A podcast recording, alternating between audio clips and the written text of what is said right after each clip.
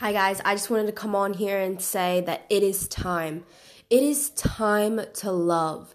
It's time to stop hating, hating ourselves, hating each other, hating our planet, hating our society.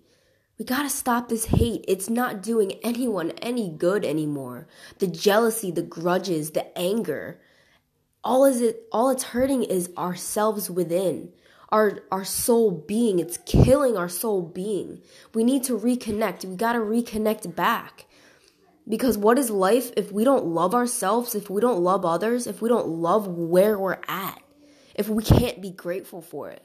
What is life at all? It's time, guys. It's time to love. It's time to nurture.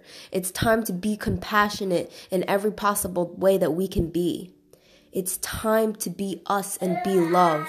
It's time to be light.